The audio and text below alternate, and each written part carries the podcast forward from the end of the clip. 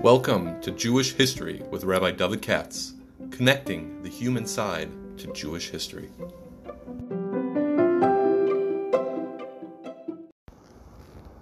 For sponsorship opportunities or to support this podcast, please visit our donate page at www.support.rabbidavidkatz.com. Hi, good morning. It's Sunday morning still, and Yom Yerushalayim, Hamazad. And uh, I don't know what happened in Israel. I hope nothing happened bad there. Anyhow, um, I'm going to do Double W.T. Hoffman Part 4. I know it sounds funny, but I'm very surprised, happily surprised that people are interested in this and people writing about it and, and sponsoring and so forth. Uh, so it looks like you hit on an unexpected vein that people are interested in this unusual person, the famous David W.T. Hoffman, who maybe will be a little more famous now. Um, I suspect that there's a layer out there, a certain elite of people that know about this, and they're the ones behind this, but it doesn't matter. Let people know. So today's podcast, which I want to talk about Hoffman as the historian, it's a completely different department. He's, this is not about Bible criticism. That's what I did last time. It's not about Shalos and Shivas. It's not, you know, there's a complete, he has a different departments. And depending how much time I have today, we'll see where we are in an hour. Um, Ali can talk totally or at least half of what I want to say about this Hoffman as a historian of rabbinic literature, which is unusual. We don't find Gedolim, big rabbis, Rosh and that sort of thing, uh, assuming the role of a genuine historian. I don't mean ArtScroll history. I mean a genuine historian of uh, of rabbinic literature. Especially, he became the uh, an, an expert in the history of the Tannaitic literature. Now, already, I'm sure I've lost a couple of people, meaning that what's he talk, what's Katz talking about? Hagufa. You know, this is something that the, the yeshivas and all, generally speaking, uh, are not go race and all that. Uh, and therein lies the story in itself. But before I move on, I want to say that today's talk is being sponsored uh, by David Zvi Maybruch. He introduced himself uh, online, and the fact that we're doing David Zvi Hoffman, and here's a guy writing named David Zvi Maybruch, tells you he comes from a family where they're fans of David Zvi Hoffman. Okay? Uh, and he says his, this uh, talk today is being sponsored in honor of my mother, Dr. Dr. Chani Maybruch who has a passion for Jewish history and Tannaitic literature. Look at that. And named me after Darcy Hoffman. So I don't know Mrs. Maybruch's mother, but if she was so much into it that she named her son after Darcy Hoffman, she's really into it. Okay? Um, and um, I was also surprised, happily surprised, that W.C. Maybruch told me that he's read up on this stuff, the stuff that you need to read, the 3DH and the uh, other works in uh, KBY. Rabbi Blachman showed it to him, which was impressive to me. Okay, so let me move on. Let's see where we go with this. Basically, they're talking about something that most people are not familiar with, and that has to do with the rise of historicism in the 19th century. When I do any talk or any history at all, history is all about context. I don't know if you realize that. That's all history is. Um, not antiquarianism, but history. History is putting things in a context. You know, if I say like this, Ruvain shot Shimon yesterday in front of Shaul. Oh, so, but there's no context. Why? What? Reuben must be a bad guy. Now watch this. Reuben shot Shimon yesterday in front of Shaul because Shimon was running after him with a, with a meat cleaver t- trying to to chop his little daughter, Reuben's little daughter, his head in half. Oh, okay. Now I have a context. Maybe I'll do a little more context. Reuben actually was a pusher, and he got Shimon hooked on drugs. As a result of that, Shimon went crazy and tried to, oh, now more context. You see, the fact itself doesn't mean anything. The fact that Reuben shot Shimon, I shouldn't say it doesn't mean anything, but it doesn't have meaning without the context. So history is not facts. History is providing the context for it. Okay? History is providing the context. By the way, suppose I had the scenario I just laid out. So Reuben was a pusher. He got Shimon on the drugs. Shimon tried to kill the kid, and Reuben blew his head off. Is Reuven guilty or not? Ah, interesting question. Interesting question. You already have a, a debate among the historians. You get it? you see, that's really what history is about. I know people don't realize that unless you're in the field, but that's that's what it's not just about the past. It's about the past within the context. So let's get to what we're talking about today. One of the things about Hoffman was uh, his role, you know, the Bible criticism, very important part. Also, equally important, but completely non, completely ignored by the Yeshiva world, is his role as a historian of rabbinic literature. And when I say rabbinic literature, I mean Tanoim Amoraim. In the case of Hoffman, I'll say Tanoim. Okay? Now, this has to do with the context. He was born in 1800s. The 1800s is very important because the that's when uh, the Western world came up with historicism, which has several meanings, but the way I'm using it is historicism. That you don't, um, well, hold on for a second.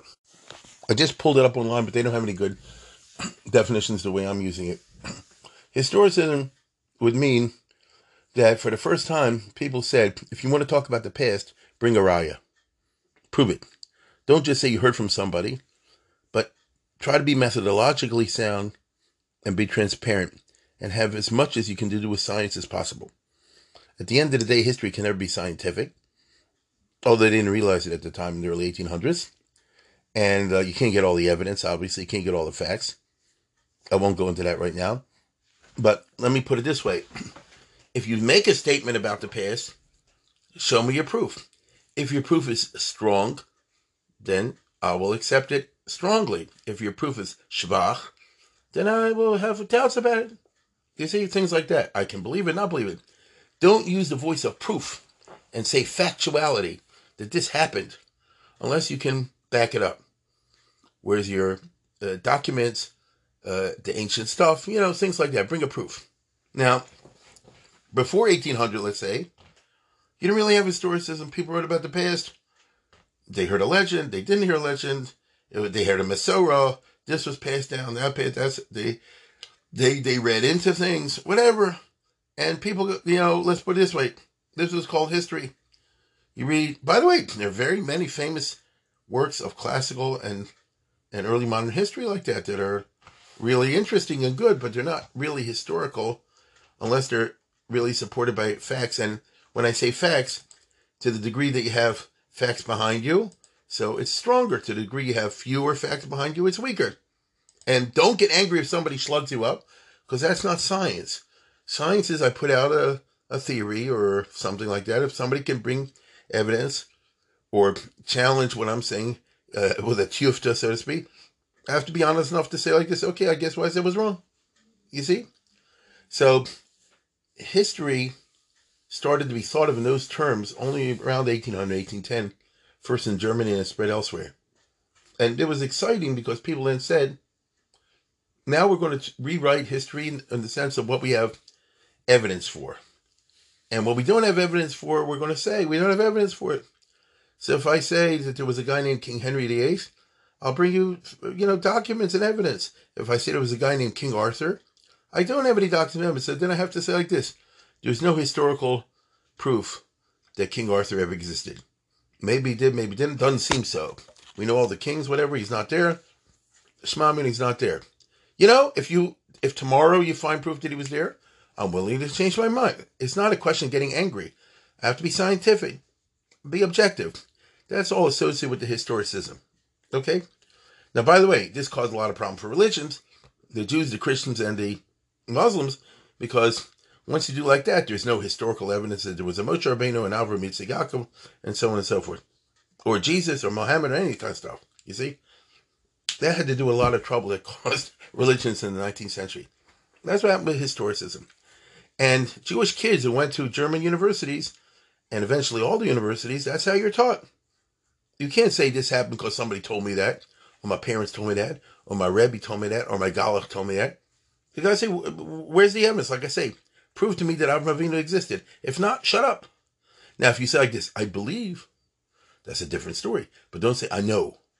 This is a whole new sprach. Jews never thought like this. Christians never thought like this. Muslims never thought like this. And out of Yom HaZeh, from Jews don't think like this. From Christians don't think like this. And from Muslims don't think like this. But the scientific world thinks like that. The academic world thinks like that. And using the academic voice, if you want something accepted by everybody, you have to back it up with historical evidence. That's what I mean with the new historicism. So if somebody says there was a guy named David Hoffman who lived in the 1800s, the Christians, the Muslims, the, the Martians can't deny it because I'll show you the proof. We have the evidence, we have the documents. Unless you start doing like this, all the documents are a big fake.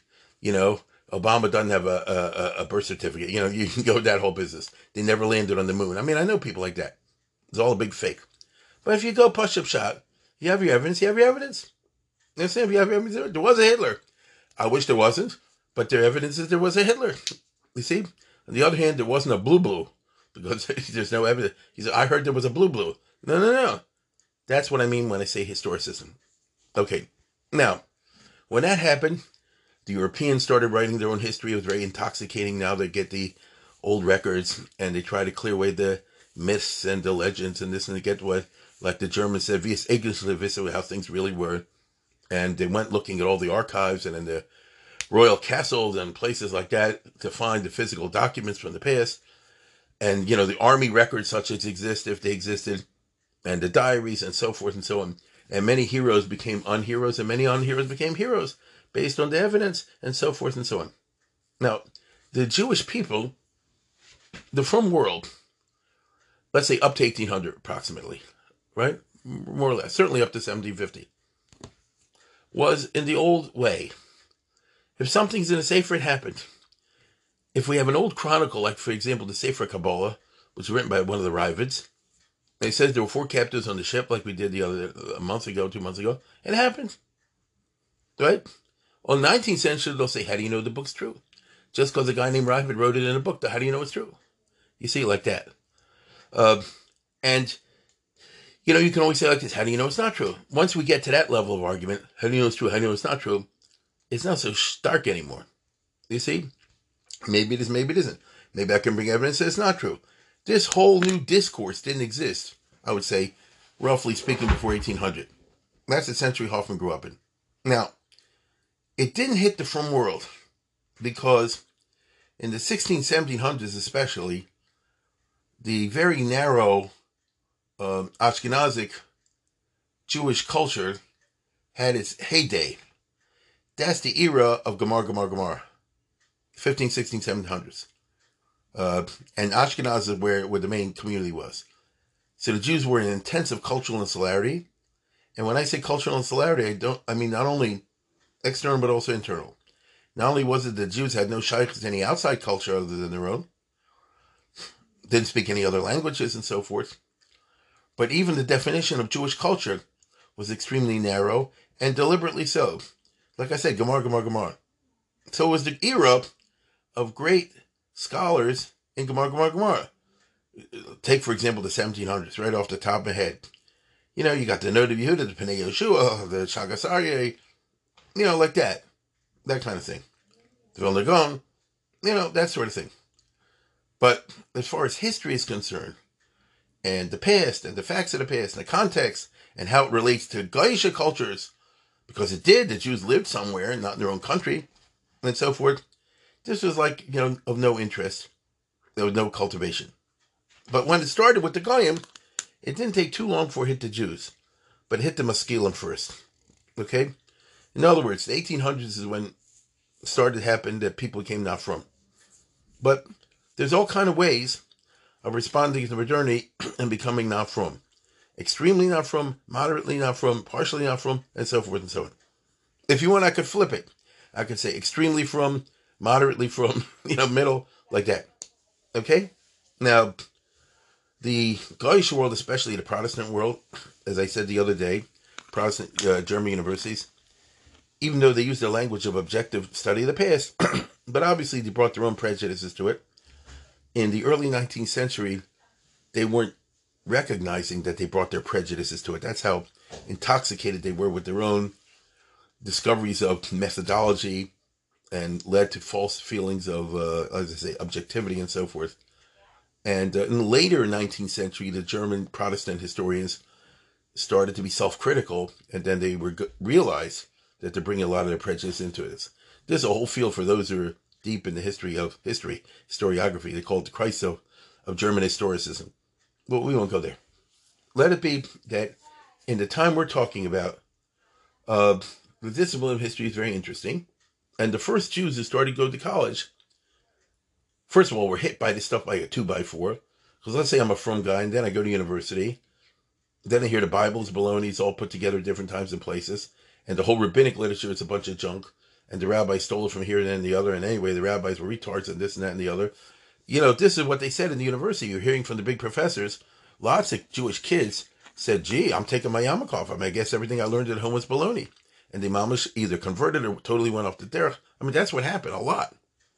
But there were some who said we still want to be Jewish. On the other hand, we want to incorporate, you know, the historicism, the study the Jewish past, and help us understand the Jewish culture better, even though we're not going to be uh, fundamentalists. We're not going to really believe in Torah Moshe and certainly Torah Shabbat and all the rest of it. But we want to understand it, you know. Then, anyway, uh, for purposes of simplification, let's let's call about the the uh, reform and conservative. I'm simplifying. So the reformers say like this: the whole thing was baloney. You know, Torah Shabbat Torah Shabbat and we have to re- uh, study its history in a deconstructive manner. But they were also what we would call conservative. And conservative would be that we accept the basic axioms of historicism, so we can't really be fundamentalists. On the other hand, we are very committed to the Jewish past, and historicism even tells you that what an object is is what its past was. So you can't say like the Reform, oh, we've been getting it wrong for two thousand years. Really, you can be Michal Shabbos. This whole idea that you have to keep Shabbos was just a big mistake made back where long ago. you know, now we the Reform are copying the the real thing. The conservative type person would say like this: "It's it's not imaginable Judaism without Shabbos. That's what Judaism has been." So I have to accept that that's what it is. And kashrus is just a part of Judaism. That's the Jewish culture. And that's why we still should do it because otherwise you wouldn't be Jewish. Where Shabbos and kashrus came from is a different story. Maybe this historian will believe it's some pagan zach or somebody dreamed it up or whatever. It doesn't even matter. That's how they talk. It doesn't matter. We still do it anyway. So you have a strange situation where you have nomianism but not fundamentalism. This is what eventually morphed into conservative Judaism, right? Uh, and I want to point out that the conservative Jews, especially in the beginning, held that they're Orthodox.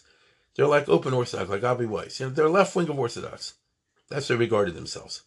And there were many Orthodox Jews that agreed that they were the left wing of Orthodox. It was Raphael Hirsch and people like that who called them out and said, "No, you're not left wing Orthodox. You're over over Niagara Falls. You know, you're somewhere else. You have your own religion. Actually, you're kind of reform." This is the thing that was going on at the time W. C. Hoffman, our hero, was growing up. Okay, now the main places where this. Ha- let me put it this way: the three big guys of conservative Judaism. They didn't call it conservative Judaism. They did not call it that. But what eventually emerged as this Mahalach, the three big guys, two of them were from Galicia and one's from Germany. That's what happened. In Galicia, you had Nachman Krochmal, and you had uh, Shlomo Yehuda Rappaport Shir, who was the son-in-law of the Kitsos and all that. He helped write Avnei Miluim.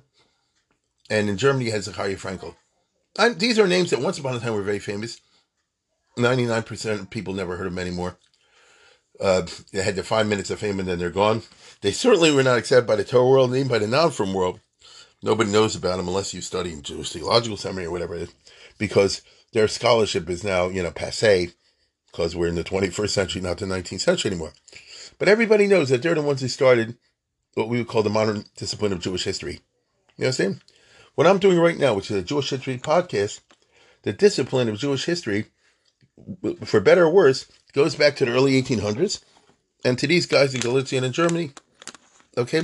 Now, the thing is like this all three of these guys, Nachman Krochmal and Shir and Zechariah Frankel, or Talmidei Chacham, they just were. You got to get over it. They know how to learn. Matter of fact, I'll say it again. Rappaport, you know, when the Kitsos died, he was his son-in-law, he published and put all the Ha'aros on the Avnei Miluim. So I'm just telling you right now, he could wipe the floor with a lot of people learning. That's what it is. Nevertheless, they were profoundly influenced by, and Zachariah Frankel was also a big Talmud Chacham. Can't take it away. Now, uh, what I mean is these guys did no Shas. You, you, you, know, even Shulchan Aruch. You, you, you just have to understand that. Now, uh, but they weren't fundamentalists, not really. They were conservative. Now, if you ask them, do you believe in Torah Moshe? No, let, let me be exact. Do you believe that God dictated the Torah to Moshe Rabbeinu? They would say like this, let's change the subject. in other words, they didn't want to say that they personally didn't believe, but they were very uncomfortable saying that because that from they still were. You know what I'm saying? I don't want to talk about that. On the other hand, Lafuki, the reform, who said, yeah, there's no Torah Moshe, there's no, no, you know, the reform totally radical. That's Geiger and these guys. So I'm taking you back to the 19th century, a completely different time, but what they call Sturm und Drang, uh, Sturm and Stress, when the Jewish intellectual world in some places was undergoing profound transformations, and the yeshivas just were in a bubble of their own, right? In a bubble of their own. Now, um, because this didn't hit, let's say, for example, Lithuania yet. Uh, but if you're talking about the early 1800s, this stuff was coming out in the, in the middle 1800s. Now, these conservative scholars, I'll call them that, uh, had this feeling, as I said before, I don't want to talk about Chumash. Let's just not talk about it.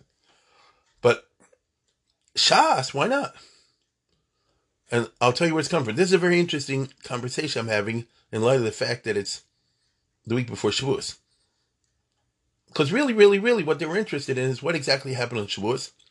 And I'm using the word Shavuos as a catchphrase. What they really meant was what happened between Hashem and Moshe. So let's let's use the words 40 years, because Hashem and Moshe that's a 40 year business, right? And without getting into all the different arguments, Torah Subinitna, Torah Megillah, this, that, and the other, and do you mean specific? You know, because Shavuos is only the pronouncing the Ten Commandments. Then comes another 40 days, and like I did last week in Parshas Bahar, according Ramban, then comes a separate sort of Torah you know, in Vayikra, and so forth. So over the course of 40 years, everybody, whatever your Rishon is, will say that's when Hashem committed, uh, communicated the Torah to Moshe Rabbeinu. Let's say these guys are interested, but they're interested in the Tosha Peh part. Okay? Not the Tosha B'Ksav part. I'll say it again. If you really ask them, do you really, really believe, like the Rambam says, that the whole thing come out, they say, let's change the subject. But, you know, publicly they would say agree with it. But what about the Torah Shabbat Peh? There, everybody knows that it, the Torah Shabbat is radically different than the Torah Shabbat Whereas the Torah Shabbat there's a text. And you can say Hashem dictated this text. Masha came, and you know, when Moshe came down from the mountain, or however, however it happened over the course of 40 years, by the time he died, he said, This is what Hashem told me to write down. And here it is. And he made copies for everybody, as we know, before he died. But what did he do with the Tosha Balpeh? So that's already trickier. In other words, now I'm asking a historical question. What exactly happened to Tosha Balpeh? One thing is clear, there was no YouTube. There was no podcast. Moshe didn't come down and say, Here, I have a recording. I was up on the mountain, let's say, for example, or I was in Ohel Moed in one of these places, and me and Hashem had a conversation, and I recorded it. You see? Nothing like that happened. We don't say it happened. So Elamai, we don't know exactly. All we know is Moshe Kibbel Termisin, I'm sorry, Shua Shua's Canaan, Canaan, and so forth. So the way we understand that, even the frumest of the frum would be Moshe was given, you know, uh, uh, content, and then he said it over his way. Right? In other words, I'm not saying he perverted it, but I'm saying it wasn't an exact text. The, the very definition of Torah Shabbat means it's not an exact text because many make this mistake. If you think it's an exact text, it's just for some reason you had a taboo of writing it down, you missed the whole point of the Torah Shabbat. Um, that's a little bit confusing, but not really. And so the question then becomes, so how did it get passed down and all that? I mean, did Moshe just say poems? Did he say phrases? How did he communicate it to Yeshua? You know, there's a whole system. First Yeshua, then Aaron's sons and all that stuff, the way to Ram Melissa. But, you know, what exactly happened? These are questions of historians of the Torah Shabbat You understand? Such a thing. Now, a from God's like this, who cares? That's not fair. A historian cares. There's nothing wrong with that. There's nothing strange about it. matter of fact, everybody should care.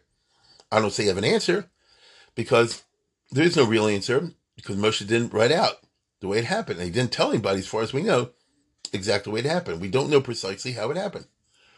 So this is something that preoccupied the historians.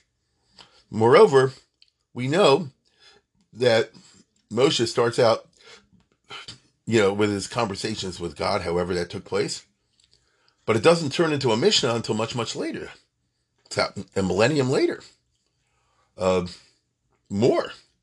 Uh, if Moshe is like in the 1200s BCE, roughly speaking, and the Chazal is around the year one or the year 100, so you're talking, you know, uh, 1300 years later, approximately, something like that.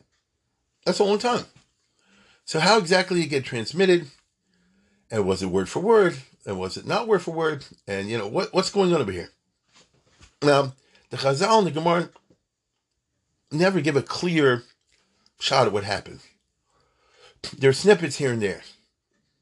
And so the person who wants to be a historian of this has a tough job. On the other hand, inquiring minds want to know. Here you are, Krochmal or or, or Rapport or one of these guys. What exactly happened? You know? Moreover, did this happen in Ivory Tower? Did Moshe Rabbeinu or his successors who lived among, especially when they went into exile, were they unaffected by the Gaisha uh, uh, thing around them? What is exactly going on? That is a huge topic. I can only touch on the Rashi Prakim to set the background for Hoffman. Now, um, let me think. The, there, this question, roughly speaking, in rough outline, uh, popped up with the Karaites. You get it? In other words, we came to the early Middle Ages. The Gemara is finished around the year 500, 600, something like that. Nobody knows exactly. By the time the Gemara started to spread, so the argument was this is the Torah Shabbat. Or let's put it this way. We don't have a tape recording of Moshe Rabbeinu, so it's the closest you can get to the Torah Shabbat. Right? When you read the Gemara, Talmud Bavli, and that sort of thing, that's what I'm right. The argument generally was this is the closest you should get to what happened between Hashem and Moshe. Therefore, it's incumbent upon you, the from Jew, if you want to do God's will, to follow what the Torah, what the Gemara says. Right? So it may be explicit in the Chumash, it may not be explicit in the Chumash. Don't say in the Chumash anything about a Kazayas. But they're going to tell you that's, but the Torah Shabbat, it's in the Gemara. It's okay. There was a, when this happened, and uh, the Gemara comes out to 500, 600, 700, 800, it's no centuries when the Talmud Bavli started to spread, and obviously changed the way practice was done in many communities, which had different practices prior to the Talmud Bavli. And that's a whole story by itself. I won't go into that right now. So it was a blowback and what they call the karoim. And they say, where does all this come from? This is baloney. And these rabbis are making it up as they go along. So they challenge the entire notion of the Torah Shalapeh in the sense that the Gemara represents that. The Karaites didn't necessarily say there was no Torah Shalapeh per se, but the Gemara ain't it. And in this context, in the 10th century, in North Africa, when they had all these debates between Jew type A and Jew type B, because they were all over the place. The the Karaim and the Rabbonim, Rabbonim, Rabbinite Jews are like us, believe in the, the Gemara. So they wrote to the uh, one of the Gonim of Sherira Gaon in the 980s, late 10th century, and they said, "Help us out. What's going on over here? We don't know the history of the Gemara." The basic question of, of how all this happened, and Rav Sherira Gaon wrote back a long answer, and it's very very famous, and he basically gives um, the, the, remember, he's he's a, a, a. That means he's a Rosh Hashiva in uh, Pumbedisa, I think. So Sur and Pumbedisa were the two places, and Sur and Pumbedisa were the two places. He's giving the party line. He represents Gamar, Gamar, Gemar. He was the head of the place where the Talmud Bavli was. The party line. And it's called the Igeris of Sherira Gaon, or the Shuvas of Sherira Gaon. Um, it's long, it's in Gonic Aramaic, and he gives the whole business as he understands it clearly by by by by being like a little proto historian and looking in different places in Shas, and also passing on certain misoras that were in the yeshivas of from Pumbedisa, and he gives his understanding of how the Torah Balped developed and eventually turned into the written text that we have today. It's very fascinating and uh, it's kind of complex. It so happens, I was into this years ago. I think I mentioned to you skipping over a lot of details. The ArtScroll, I I did a translation of it, uh, which was published by the ArtScroll a year ago. I'm actually doing in my show this year for Shavuos night. We're going to go through it from 12 to 5. At least that's my plans. Uh, because now it came out the ArtScroll form with English, so it'll be easy for people to follow. And uh, it's a Govnik Aramaic, so it wasn't easy to translate. And some footnotes and things like that. And that's a whole parsha by itself. It's a whole genre.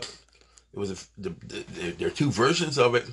And whatever it is, this basically is the only, or almost the only, historical source for the history of the Shabbat Okay? And uh, I'll speak about it as I go along. There is another thing, the Rambam's version, the beginning of uh, Mishnah Torah, the beginning of the Mishnah, but it's not reliable. The Rambam, for various reasons I don't want to go into now, he's mainly an anti-Karaite thing and he wanted to dumb down things because the Rambam definitely knew the Ger Gun. So you can't really go like the Rambam. But the Sherira Gaon you do. And everybody knows this. It's not, I'm not telling you anything. All the historians, whatever, nobody uses the Rambam, they, everybody uses Sherira Gaon. I'll say it again. These are Rashi Pumbedisa. Now, um, it's a complex story, especially that he characterizes the Torah Sheba'al Peh as you taught people like the general principles. I mean, you had to be a.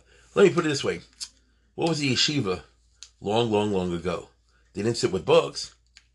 You see what I'm saying? So you have to reimagine the whole Torah Sheba'al Peh enterprise, and he gave kind of an account of how it evolved. And for dumbed down purposes, for our purposes at the moment, he talks about the fact that the Mishnah we have today is an evolved document. It starts basically, I'm talking about Sherira Gaon. It starts basically with uh, Rabbi Kiva, uh, and then it's reworked by uh, Rameir, and then it gets its final reworking by Rehuda Nasi. So when I look at the Mishnah today, according to this, the original layer is Rabbi Akiva time. It was re-edited. Uh, nobody knows exactly how, and added on and subtracted to by Rameir time, and then again by Rabbi Nasi. That's what we have. Okay, and then he talks about the other pieces of of Tannaitic literature, your Tosefta, your Mechilta Sifra Sifri. That's the other parts of Tannaitic literature. Mm, talks about them briefly. Now, and then he goes on to talk about the Gemara, and then the Tikufis Gaonim. So if you want to be even a shtickle player in this, don't even open your mouth until you look at Sherira Gaon. That's that's that's how it works. Okay, you're not even a player, not even a bit part player, to discuss this business until you learn the Igeres of Sherira Gaon, which is part of Torah literature. That's why the ArtScroll put it in their intro volume. It's part of Torah literature. And I can assure you all the Rishonim had it. And like I said, I don't want to get into too much of discussion. The Ashkenazim had one version, the had another, but all the Rishonim have this sort of thing. Okay? Now, that's all you had by way of historical evidence. But it seems fairly impressive. It wasn't simply poof, one day the Torah Sheba'al Peh appeared. It's a whole evolution process. So these conservative guys, Krochmal and Zecharia Frankel and Rappaport and a couple others, they tried to give their version, you know, of Sherira Gaon. Frankel especially was interested in, um, the, you know, going back to the Septuagint, which uh, is, as you know, takes you in Baishani period, to the time of the early Ptolemies. Do you see in the Septuagint um, any traces of the Torah Sheba'al Peh You know, things that pop up later in other literature. There's a whole genre of looking when Josephus and Philo, do you see any parallels or anti-parallels in Chazal. It's that way of looking at history. Nothing wrong with that per se. Okay? Now, in the course of all that, they constructed all kind of imagine um, theories. I mean, you have to imagine it. That's all you know. You, you're putting together based on a small amount of of evidence, and they had constructions of how they thought that the whole thing worked out. You know how it eventually evolved into the and the other things like that as well. That is the world that Hoffman was in. Okay? Now, the things like this, as you if you take the trouble to read these works of Frankel and Rappaport and Krochmal and even Graetz a little bit and so forth, there's two ways of, of reacting to this. from the Frum point of view, 19th century. One was to say like this anything that a non Frum person, an Apikorus, wrote, I don't have nothing to do with it. You know, it's muksa machmas miyas. Don't tell me there's parts in it that are good or bad. It's like a Sefer Torah shekosam in. They're gonna burn it. Hell with it. You know? I'm not interested in anything that a non Frum person said. Or even having any shaykh said. That was the view of Samson Raphael Hirsch. Okay? We're not interested in anything these guys that say. They're bringing all their prejudices to it. I'm not interested if they said anything that's right or wrong. By definition, it's michutz machne. That's one way of looking at it. Another way of looking at it is like this. I could be selective. Some of what they say is good, some of what they say is bad. Uh, you know, this is as old as the Tanoim. Some people approved of Rameir when he had that attitude towards Acher, and he said, I'm taking the good and not the bad. You know, Ochel as a Peri Rizark as a Klippa.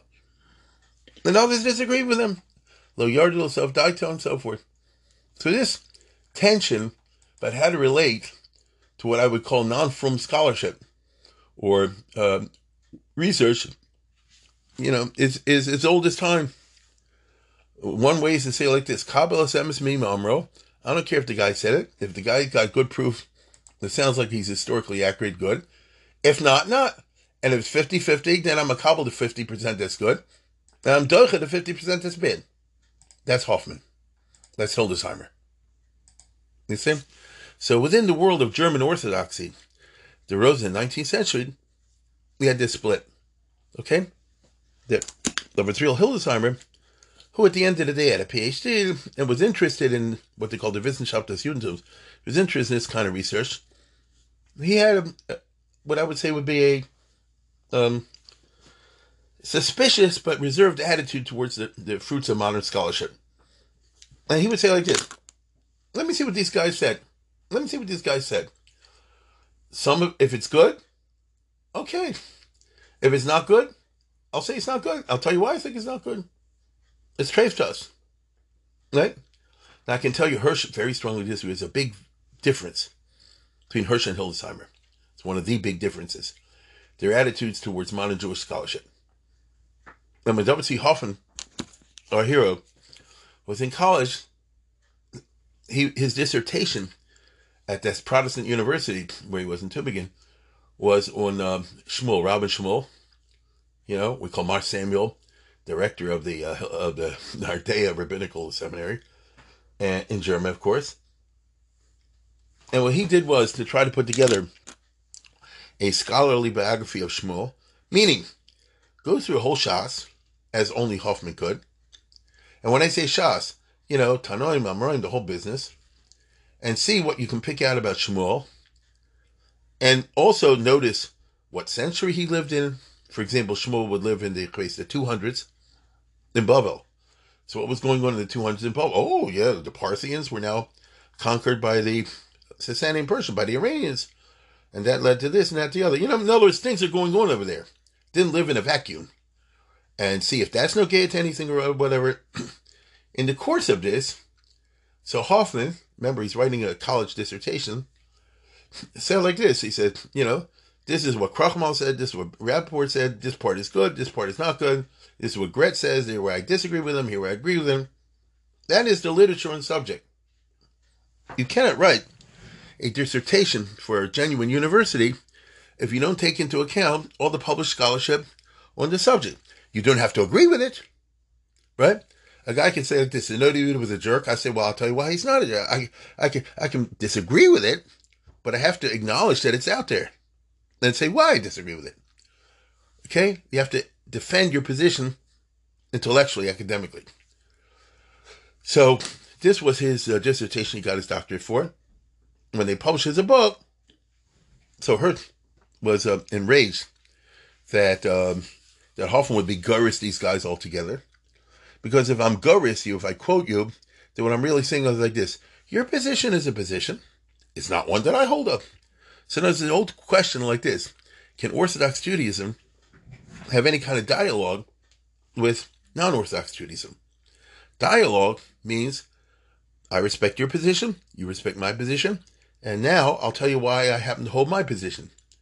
But if I completely reject your position has no legitimacy whatsoever. We can't have a dialogue. You understand? I'm saying? I can't have a dialogue with Adolf Hitler. I can't have a dialogue. I can't say I respect your position. Though we're so far apart. And Hirsch said that a French Jew should be so far apart from this sort of thing that you, you, you shouldn't even take them into account. Now that's a tall order. Hirsch was like that, and in his, you know, community, that you know, he he pushed that particular line. I won't go into the politics of Frankfurt at that time, but he could do that over there. Uh, Hoffman was different, okay, and you know, when Hirsch wrote him a whole thing, what happened was his brother-in-law, Hoffman's brother-in-law, was a real frum guy, Haile Wexler, said your stuff is treif. Hoffman was a tumim, and he said, he what I say, say anything treif. I'll send it to Samson Raphael Hirsch, and he'll give it Haskama. And Hirsch said, no, your brother is right, it is treif. And that freaked Hoffman out. And he sent it out to other rabbis, like uh, Nathan Marcus Adler in London, I forget who else, maybe the Würzburger Rav. And they said, no, it's not treif. You know, so you had a big tension over this issue. It's one of the famous stories for those who were navel gazing into the history of the Hildesheimer Seminary. They always had this tension between the Frankfurters on the one hand and the Berliners on the other hand. So that's who Hoffman was. And all of his life, in his writings, he's always gorous what the other one says, even though he would argue to slug him up. Uh, just, except when he doesn't. Okay? So once you get into the, into the business of history, you sort of cannot help. I mean, genuine history, academic history, not the ArtScroll history, actual history when you get into that, you can't help but encounter the and and and deal with the opinions of people who are not frum people you don't agree with. Otherwise, don't be a historian. You get what I'm saying? That's what it was. That's what it was. Now, um, this being the case, so one of the things that preoccupied Hoffman was um, the history of the Torah Peh, especially in the context of Tannaitic literature, because that's what Frankel and Graetz and Rappaport and the other guys really were mostly interested in. They were also interested in the Gemara and the Amoraim, that is true. But I would say the main thing was, you know, where the Mishnah come from, the Medrash Halacha, and that sort of thing.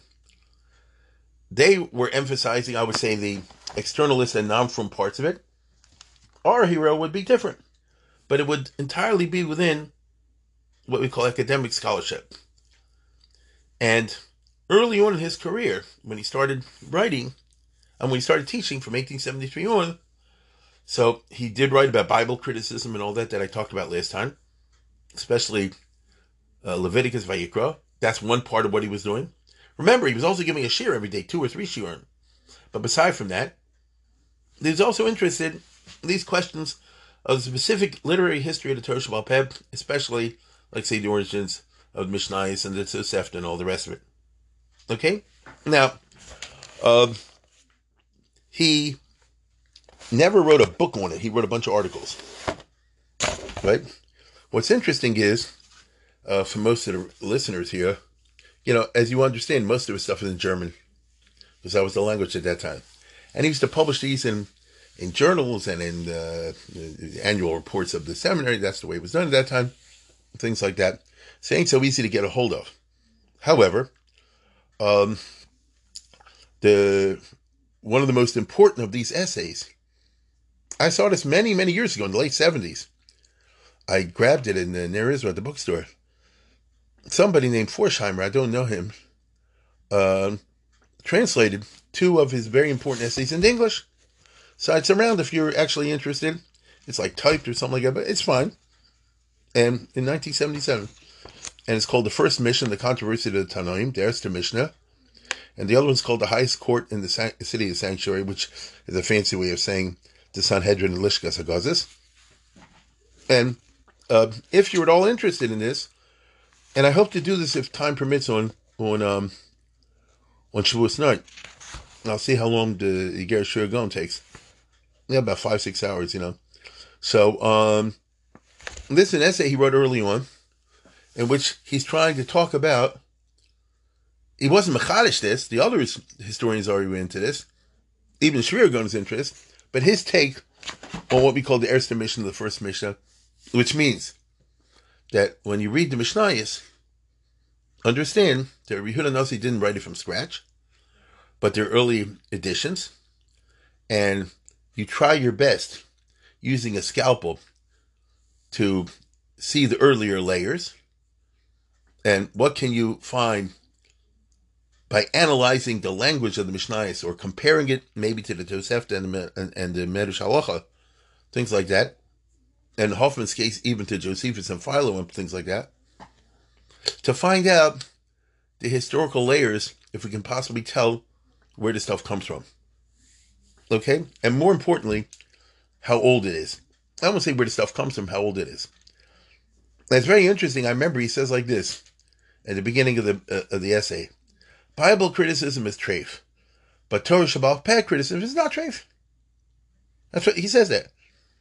Criticizing the Torah, and I repeat, criticizing not in the sense of saying something negative, offering a critical analysis. You understand?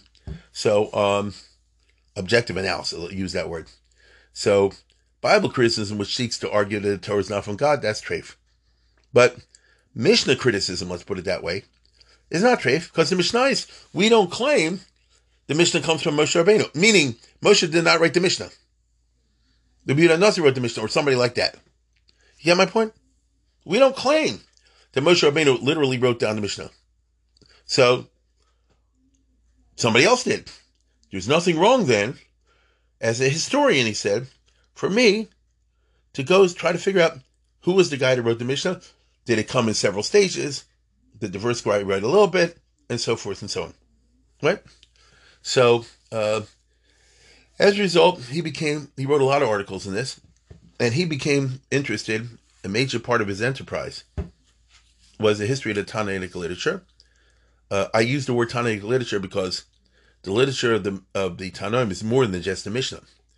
It, you know, at the simplest level, it's also the Tosefta and the Mechilta Sifra and Sifri, but there are others as well, and um, he's a major pioneer in this sort of thing. Uh, now, to get down to the nitty gritty, what Hoffman does is try to say like this: Let's read the Mishnayos through historicist glasses, which is not something most people do in the yeshivas, and color code it. Uh, can I look at a Mishnah or something like that and say, well, this line is from, I'll just for I'll just use for argument's sake, this line is from the Hillel and Shammai time. That line was added later on in the Rebbe Kiva time. And this word or two was added by Rabbi Nasi, something like that. So, in other words, I look at all the Mishnayos, and it's blue, it's yellow, it's green, it's red, and so forth. And this would be from the year 100, this would be from the year 150, things like this. Now, all of this is speculative. The same thing with the conservative historians. It's all speculative. Nobody has the originals. So what you're doing is you're you're, you're arguing almost the Gemara style, based on a certain amount of linguistic analysis. You see, historic and linguistic analysis.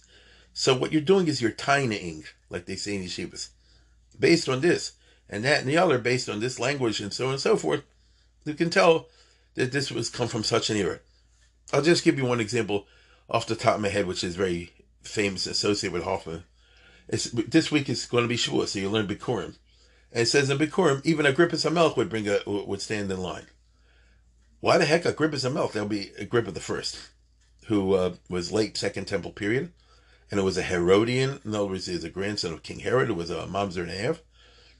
But he's the one who said Achinu Ata. You know, he he was relatively good. So the Chachamim, that time for better or worse, liked him. Why would the Mishnah say even the Melech stands in line, you know, to offer the the Bikurim? And Hoffman say like this: If you just use the word Melech, Stam Develtrein, why don't you say Shlomo Melech stood in line just to give a Baishbel? After all, we say kiss elsewhere in the Mishnah. They say you can even eat on uh, what is it on uh, you know Shabbos uh, erev uh, Tisha Kisuda Shlomo Melch. Just use it with Shlomo as a mushal for a king. So why do you say Agrippus? Elamai, whoever wrote this Mishnayos, saw Agrippa the first standing in line with the Bikurim, and this Mishnah, or at least that phrase in the Mishnah, dates from that Kufa. You get it? Uh, how come there's no reference to David Melch? Well, there was no Mishnais. Or if there was, it hadn't survived something from David Melch. Maybe there was some kind of form in Mishnah, but nothing of that survives. So all of a sudden, you're talking about looking at the text and trying to locate when it happened. And of course, when it happened can affect the pshat and the Mishnah, the authority of it, uh, one opinion over the other.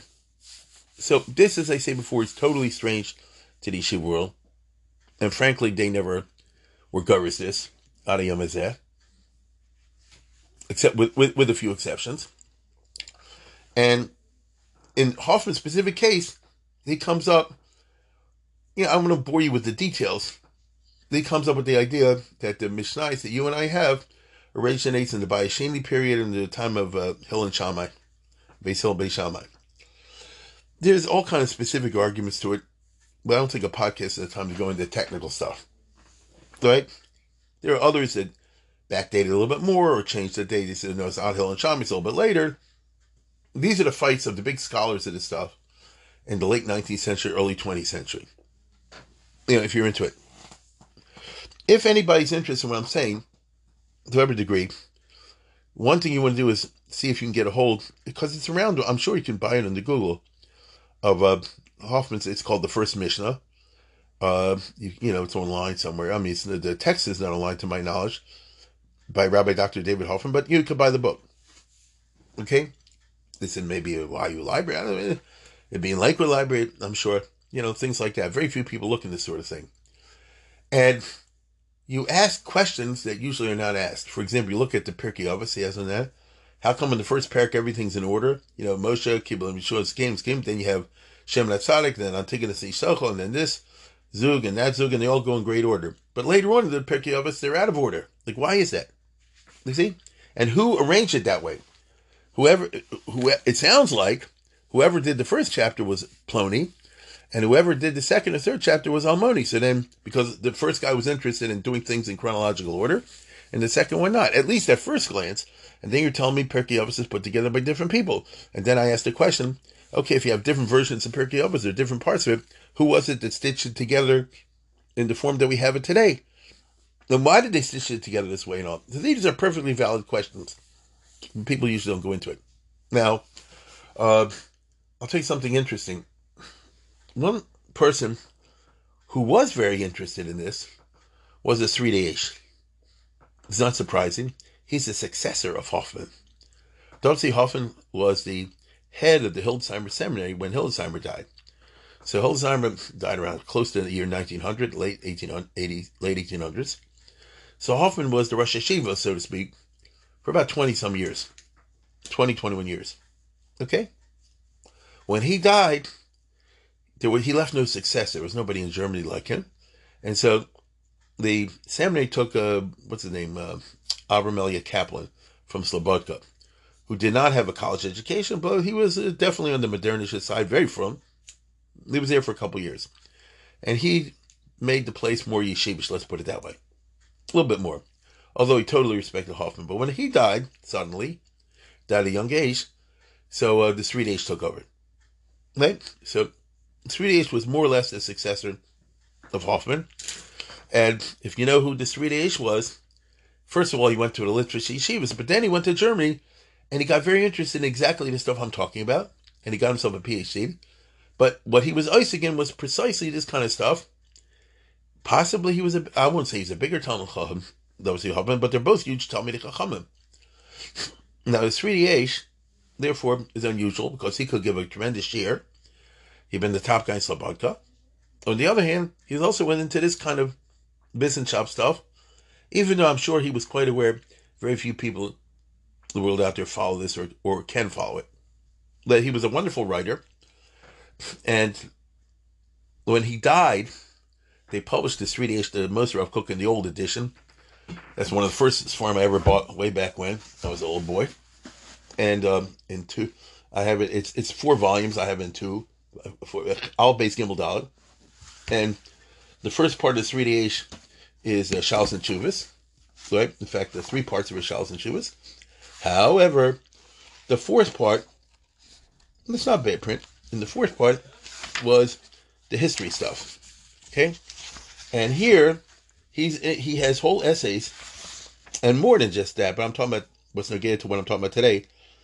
He has whole essays on um how shall I put it Hoffman type stuff, the history of the Sheba'al Peh. Okay, uh, he has more than that.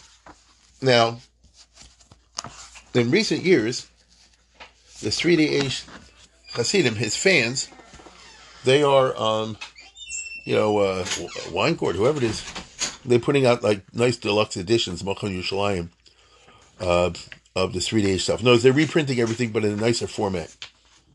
It's actually very nice to read. And when they got the two or three volumes of the Shal News Sridei it's a better print. It's not Manuka, but it's better print. So, uh, so I bought it because I like the Sridei So I have the old ones that I've stashed away somewhere. I'm having in front of me on my desk. I also have the new ones.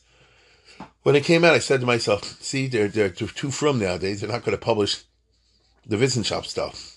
You know, his stuff on, on the history of uh, Chek and that kind of stuff. I'm happy to say that I was wrong. I saw, I bought also, it's called part a big blue volume called Parshanut, Iyunim Mechkarim B'Divri Chazal, Mesa Gon 3 days. Okay, came out in 2017, in And there, they have the uh, the articles. The print is not much nicer, and they have nice footnotes to make it even better. So anybody's interested, this is the volume you want to get. And um, the Sridei Eish has a whole section. He had a book called Mechkorim B'Talmud, which I do not have, you know, where he goes in this kind of business. But he has a whole section uh, in the book called Parshanut B'Mishnah. And he has, if you're interested at all, anything I've said so far, this subject, this is what you want to read. Our host today, our, our sponsor, they told me he did read it in KBY, which was impressive. And there's three uh, articles called Makorda Mishnah V'derech Sidura, that's number one. The second one is called Shitas uh, Yitzchak Isaac Mishnah. That's to do with the Doros Rishonim, who argued on Hoffman uh, pretty bitterly and not right. And 30 is Lechekra Mishnah, where our hero here, the Sridei Eish, is giving you three book reviews, I might say, or uh, scholarly reviews of the literature of the type that we're talking about. So this reminds me of Zevin, the way he's writing over here. You have to be a Gaon to be holding this thing to write essays, critical essays. Again, I'm using the word critical in the academic sense, evaluating the state of the field and what are the riots that this one brought versus that one. And they're fascinating. So this is the kind of thing that anybody with a general yeshiva education could read and, and, get into. You might not recognize all the names that he quotes over here, but it's very, very interesting if you're in this sort of thing. And what happened, therefore, was that Hoffman, uh, as I said before, is macabre some of the things that the conservatives say when he held their right, and he argues on other things that he held they're not right. Uh, and he evolved a whole theory, uh, Hoffman did, of how precisely the Mishnahs came to be, the form we have today. And the most important part, as far as I'm concerned, is like this. First came the Medrash Halacha, and then later came the Mishnah. I don't mean the text of the Mechilta and the Sifra and Sifri, but that style, okay? And uh, this can be attacked by the Doris Risham. Here, I'm running out of time. Hold it for a second. I had to switch the tapes. And, uh, hope I didn't lose my train of thought. But basically, Hoffman uh, has this approach where um, he'll see, let's put it this way, how did the Torah Sheba'al Peh manifest itself down the centuries before there was beginning of the Mishnah? You learn the Psukim, and the whole shot of Torah Sheba'al Peh this is going to sound funny to people who are not familiar with Sherira and then the Gadol himself would then apply it as he saw fit. Uh, different interpretation of psukim you can have, contrary to what many people realize. The Rambam himself talks about it, that in different doras, they can darshan psukim in different ways. Okay, have different halachic uh, conclusions.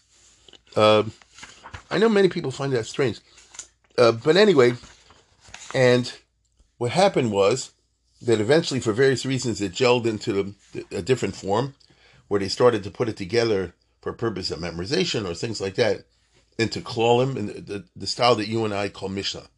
So it's Mishnah versus Medrash, but Medrash by that I mean that the Medrash by definition is based on the Psukim. The Mishnah would concentrate the information in one place, or at least it's supposed to. So, for example, if I want to learn Hilchot Shabbos, way back when, well, Shabbos is scattered all over the five books of Moses. So, when they learned the pasuk Vayechulu, they had one thing you could derive from it, you know, and then when they get to Shomer Yisrael Shabbos back in Shmos, different way.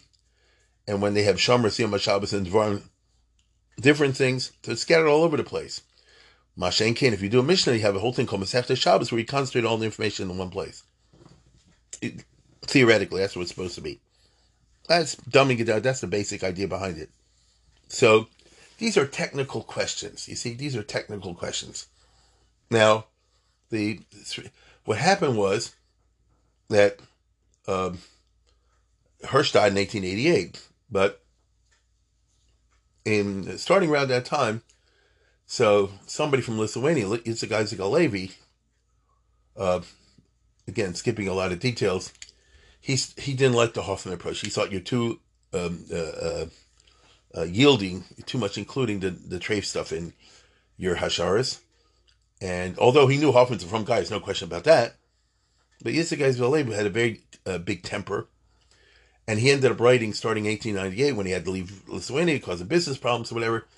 And he wrote uh, the three, four volumes of the Doros Rishonim, which is a, a huge attack in a very uh, passionate and angry way on everything I just said before, on Frankel, on on Graetz, on on uh, Krochmal, on on uh, Rappaport, and the whole gang, and Isaac Hirsch Weiss. There's a whole group like that, and on Hoffman without mentioning his name right? And which is a little weird because Hoffman was a frum guy. But the nature of Yitzhak Azalea was very cantankerous and very bitter. He basically like a guy at bar room brawl, you know, break the bottle and start swinging. uh, and it's very interesting. There was a big turnoff to the Swedish and to others because how can you treat somebody like the Dozy Album was a big tzaddik, you know, in such language? I'm looking, and a lot of what the three H. I by the way, I don't want to go through. Uh, I did a, a, a, it's online somewhere, a uh, talk on the on this Doros Rishon. It's in a YouTube somewhere. Uh, so I don't want to go into that, but basically, the Doros Rishon claim like this: everybody's got it wrong, and I only have it right. I'm going to had a whole field of Jewish history is a bunch of bull. They're awful. There's nothing in Graetz and Weiss and any of these guys. It's all wrong and they're so they're, they're so you know metumtum they don't get it, and I'm going to be mechadish and show everybody how it really was. And he was a tremendous gon. It was a tremendous Machadish. He was a brilliant scholar, but he got a lot of things wrong also. But this became the yeshivish Mahalach in history. Uh, Victor Miller is a fan of his, so he put out those books. If you want to read, Dirt Through is almost unreadable. in the original but if you get the Victor Miller books, you know, the Torah Nation and Exalted People and the other one, I used to teach from them long ago. Then you get basically the Desert Shunim, but in, in chronological order and in organized English. Although I must say, Victor Miller often quotes from verbatim. Okay? And uh, if you're interested in this, you who are listening out there, especially the American English speaking readers, you will not really be able to understand what I'm talking about. You can get the First Mishnah from Hoffman, that's in English and you get the Victor Miller books. And they go into the nitty gritty of these questions of the formation of the Mishnah, whether you realize it or not, and the Tosefta, and the other things, and also the Gemara. So um, here you have the Sridei Eish, for example. Uh, there's a whole literature in this, so I'm just sharing you pieces of it. I mean, how much time do I have? Uh, where he has Shitas of Yitzhak Isaac Halevi, Bechekra Mishnah. So in other words, the Sridei Eish went through all this, he knew it all, cold plus. And he says what a lot of people said, which is, you're attacking W.C. Hoffman, but mainly you stole his clothes. Most of what you say is from him. I'm just reading you a line from over here because it gives you an idea what type of person W.C. Hoffman was. I'm quoting from the Sridei Eish over here, where he says, Shita. Hoffman. Basically, his approach to understanding the Mishnah, meaning that it's in layers and that it evolved and it started sometime Bayis Sheni period, little blub was added to and all that stuff. He basically followed Big Vos of Shadam Tzvi Hoffman. Kamohu Mavchim be Mishnah Keduma, Shishim Shil Yisol Mishnah. You know, he also talked about an earlier version of the Mishnah and then a later version of the Mishnah. I think I've told you this before myself. Let me make an aside. To my mind, here's the easiest way. Me, myself, and I. Here's the easiest way to figure this out. We look at the uh, beginning of Pesachim. Everybody knows that. It says, uh, what does it say? Orlar Basar Bokus Chamas Lor Right? And um, they talk about, well, let me get the Mishnah. Hold on for a second. I'm sure I must have done this in the past. If I'm t- t- using a, a, source that everybody's familiar with, it'll be easy. Listen closely. Orlar Basar Bokus Chamas Lor Okay, fine. Fine. Wherever number comes, you have to make a bedika. So why did they say you have to check shtei shores b'martiv, two rows in the cellar? Because So you see, the Mishnah itself is referring to an early Mishnah. What do you mean, Lama Amru Shtei Shores? Who said Shtei Shores Martiv? This is the Mishnah over here. This is where it's starting. What do you mean it says Lama Amru Shtei Shores Martiv? The text of the Mishnah that you and I have is obviously referring to Amru. Earlier they said so and so forth. So in other words, there was an earlier version of the Mishnah which says said Shtei Shores Martiv. And now our Mishnah, and, and let me put it this way, I'm giving you the frum interpretation. So in other words, the earlier Mishnah, which was much shorter, because there was a reluctance, Sherira says, to add to the formal text of the Mishnah, because every time you add to the formal text, you take away the power of interpretation from the individual Torah scholar. That's a shmooze by itself. But obviously, once upon a time, the Mishnah, the Mishnah in Pesachim didn't say Orla Arbosser Botkin is Chamas on air. Everybody knows that. I don't have to say that. Get it? There's no reason to put that in the Mishnah. Everybody knew that. The only thing was, where do you check? Okay? Now everybody knew Everybody knew that. That's the frum way. But there was an argument about the Shtei Shores from Martiv. So that in the original Mishnah said something like Shtei from Martiv. And now later on, because the Chalisha Zadas, ah, you know, the, the this Katno Adoris, that kind of thing, so you already had add Nebuch, we have to even tell people Orlar Bosa Bokas comes on there. That'd be later. And even on Shtei Shores Martiv, Beishamiyam Mishtei Shores al Pinei Kol Martiv, Beisolam Mishtei Shores Chitzon Shal Yonis. There's already machlokes in Beisham Beisel. I repeat, Beisham and Beisel over the definition of Shtei Shores B'Martiv. So those are the layers. Originally, Shtei Shores B'Martiv. Originally, when they put that in, everybody knew what Shtei Shores B'Martiv is. By the time you get to Beisham and Hill, you know, the Gemara said they didn't learn enough and so forth. So they're arguing over what the definition of Shtei Shores B'Martiv is. You see? And so I'm just sharing that with you. I hope you followed what I said. Uh, I didn't lose you in technicalities. To show you there's a concept of layers in the Mishnah. And so uh, Halevi does a lot of that, but he's following basically in Hoffman's policy. Makdim l'tkufas Hoff l'tkufas shachri. But the only difference between them is that Hoffman says that the beginnings of this would be more or less in time of Hill and Shammai, maybe a little later and uh, uh, and and Yitzchak Isaac Halevi say, oh no, it goes back to Anshe Segdol. And because Hoffman didn't agree that was Anshe Segdol, Halevi blasted him and so forth. This is ridiculous. Al became loholach b'derech hamechker shalom b'avchonis ha'makoris ha'bdikas neschos b'girsosis. Ein eitz al eitz al levi osa ha'mesinus shikol adas b'adika madoy sheitz Hoffman. That that uh, Halevi doesn't have the same uh, messinus, you know, uh, what's the right word? moderation, that is to say, scholarly detachment, shikol adas, and diukamadoid, you know, the scientific precision that Hoffman has. Hoffman hayachared Hoffman was just as frum in terms of defending the Torah Sheba'al Peh as Halevi was. Kol amla sifrosim adoid meshach hayav hayakodesh Hoffman spent his whole life working on that to defend that idea. And Hoffman spent all of his life writing these essays and things to defend against a non-frum, but defend it scientifically. In other words, to bring a raya, a proof that anybody has to admit is a proof.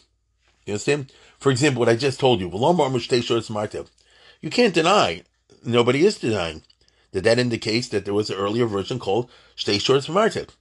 That's just one example of many that Hoffman does. Uh,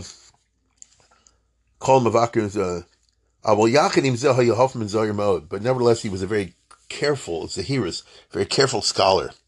Okay? Uh, he wasn't into sharp forts the way Halevi is to attack the other guy. Who choker uboded, bodek, excuse me, moded b'shokol kol Every word that comes in the Hoffman essay is oisgehalten and vertracht. He thought clearly and he chose his words. In other words, he was a real academic, which Halevi was not and he was used to writing with scientific precision, and therefore that's where you get in his essays. So I would say for the American reader, modern Israeli reader, Hoffman is boring. Halevi is very interesting. That doesn't mean that one's wrong, one's right. It's like the tortoise and the hare. They say he's boring because he's exact. When you read the first Mishnah, or the thing on Pirkei or the highest court, or his argument about the Sfiras Omer, or anything from Hoffman, it has a certain boring quality in my view. It's boring because it's very scientific and exact. If you read Halevi, oh, you dummy, you say this is shot. What about that Tosefta, you idiot? Da-da-da-da. You know, right? It's very interesting. Yes, then. You don't, uh, um, uh, what do you call it? You're not going to prove the other person. And he goes on and on and on about this. Hoffman Hoyed Betok Tocho Ishemes. He's often was an Ishemes. And he was into, interested in trying to get the scientific truth. Mind you, he's a frum guy, but he's trying to get the scientific proof. Therefore, his his works are accepted outside the frum world and all the rest of it. And he composed he opposes that to Halevi. That's in his essay called Shitas Halevi Bechekra Mishnah. It's followed up by a separate one. I'm not doing justice to it. I'm just uh, whetting your appetite for those of you out there that are interested in following this up. You get the Sridei Eish the third volume, or now they call it Parshanut, volume, and uh, it's very, very interesting. And he has another one called the Cheker Mishnah, where again, he goes deep into Hoffman's thing. And by the way, he critiques Hoffman, and he disagrees with him in some places. He agrees with him in most of the places. And you get into the nitty gritty of this stuff, okay? He has a whole section called Shitaso Shadar Hoffman B'She'ela Sidra HaMishnah. And it's very, very interesting, okay? On these questions of the historical thing of the Mishnah. I'll Oh yeah, yeah, it's late. I told you. See, it's so long. Well, I guess we're going to do Hoffman five, but I'll just make a start now to to to tell you a basic mahalik of his. Then I hope I'll be able to wrap this up in one more time. Uh, if you look, the Torah Sheba'al Peh for a frum person was always there. Can we find? Uh, why would there be in the Mishnahis things that are that are not nugay anymore? I remember Hoffman would say, "What's the oldest uh, layer in the Mishnah. Okay, what's the oldest layer in the Mishnah? And that would be things that were Nogay once upon a time, not Nogay anymore. Uh, off the top of my head, I remember the uh, the what do you call it? The uh, case of um, Dar Miklet in um, mm, one second over here. Here, I'm looking at how yeah, uh, yeah he mentions here the three days. Uh, במשנאי שבהן חסרים דינים שנזחדשו אחר חורבן הבייס. למשל, אין במשנה עושים זכר ליסר נטיל סלול בבית. There are certain things in Mishnayos that for one reason or another doesn't mention, and they're post Churban. Umitzad Acher, who motze sadly she tossa balachas historios. But on the other hand, you find in Mishnayos things that are not no gay anymore. Okay? At the time of Mishnayos. For example, Dine Habomos, Pesach Mitzrayim, Yerushas benos Slavchad, Dine Negoim Lifnei Matan Torah, Ilonos Shamatza Yisrael B'Knisas La'aretz, Dine Ari Mikla B'Yomo Shel Moshe. That's the best one. It's in the, it's in the Mishnah, it's in Makkah somewhere at the end, where it says that there were six Ari Miklat, three on the Avra Yardin, Sinuchomish, and three in Eretz Yisrael, proper. That you know and I know that the Jews conquered the Avra first in the lifetime of Moshe, and after he died, that's when they conquered the other stuff. So one of the questions is like this: if somebody killed somebody by accident, it, it, it, when Moshe was still alive, before Yoshua, so he had three Ari Miklat, the 40th year of Moshe, but he didn't have the other three. Are the first three operating already, even though the whole thing isn't set up yet? Or do you say it's a double or nothing? That the Ari Miklat are not collate, they don't go into operation until all six are working at the same time. It's a machlokas. Now, Hoffman said like this. First of all, whoa, that's really ancient. you have, uh, something in the Mishnah is from Moshe Rabbeinu's time. And it's totally not Nogea. So how come it still survives? It survived for whatever reason.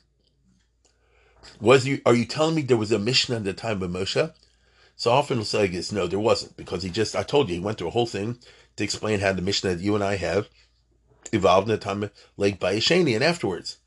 So where do you get this business, this machlokas or whatever, about the Ari Miklat, which was only Nogea a very short time from the conquest at the time of Moshe Rabbeinu's 40th year till a few years later when Yeshua and the Jews conquered the rest of Israel. I mean, the question about whether the first three count before the next three had a very small time frame when it was Nogea. So it's like really fantastic to think about that. So Hoffman will answer like this. He said, no, that was, it wasn't the form of the Mishnah, it was in the form of Medrash Halacha. In form of the Medrash Halacha.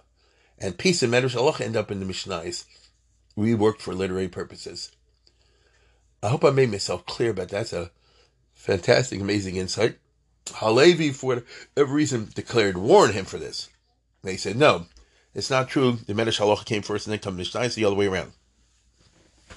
This really has to do with how you understand what happened on Shavuos and afterwards. But I see I'm well over an hour. So um, let me save that for Hoffman Part 5, the last one. I find it interesting if, uh, if, if, people are interested to, if I can find a sponsor for this, for the last one, and that would be the other part of Hoffman, which is not only the historian of the Mishnah, which he certainly was, but even more importantly, in the world of scholarship, he was the big historian of the Medrash Halacha, of the Mechilta Sifra and Sifri, and maybe another Medrash or two that most people haven't heard about. That was became his big specialty on the Medrash Halacha, which again, according to him, was the form of the Torah Sheba'al Peh. So I'll end with this note. According to him, from the time of Moshe, Yeshua, and David HaMelech, and Shlomo, and all the way down the line, the Torah Sheba'al Peh operated and was taught. If you went to yeshiva, right, according to Hoffman, you learned the Chumash. But as you learned the Chumash, you learned the Torah Sheba'al Peh on the Chumash. Now, there was no one way of doing it. You could have, for example, a Rebbe.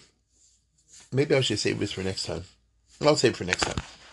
So, um, this is, I've just, uh, as I said before, given you, scratched the surface of W. Hoffman as the historian of the Mishnah.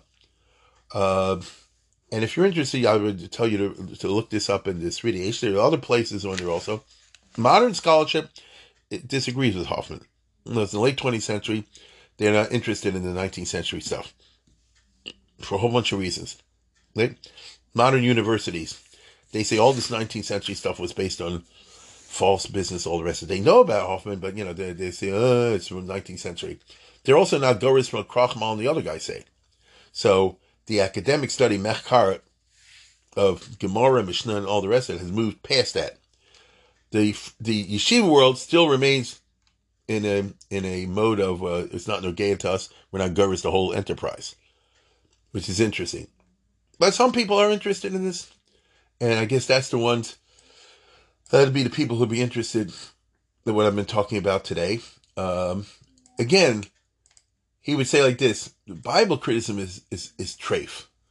Uh, Gemara criticism, and I'm using the word criticism not that you're making fun of somebody, but criticism offer, uh, you know, objective understanding of the historical circumstance in which this was created, is not treif.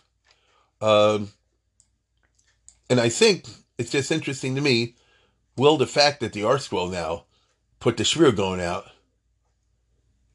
uh, which will surprise a lot of people in what it says will this have a, a uh, social impact whatsoever in the machshava world of the yeshiva world?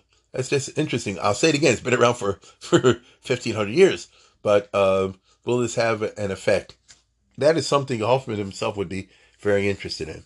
So I hope we'll find somebody to do one last piece. And uh, with that, I wish you a good week as you get ready for Shavuos. And I want to thank once again the Maybruch family uh, for being interested in this.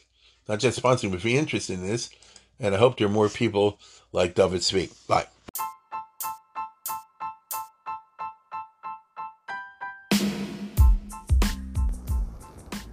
For sponsorship opportunities or to support this podcast, please visit our donate page at www.support.rabbidavidkatz.com.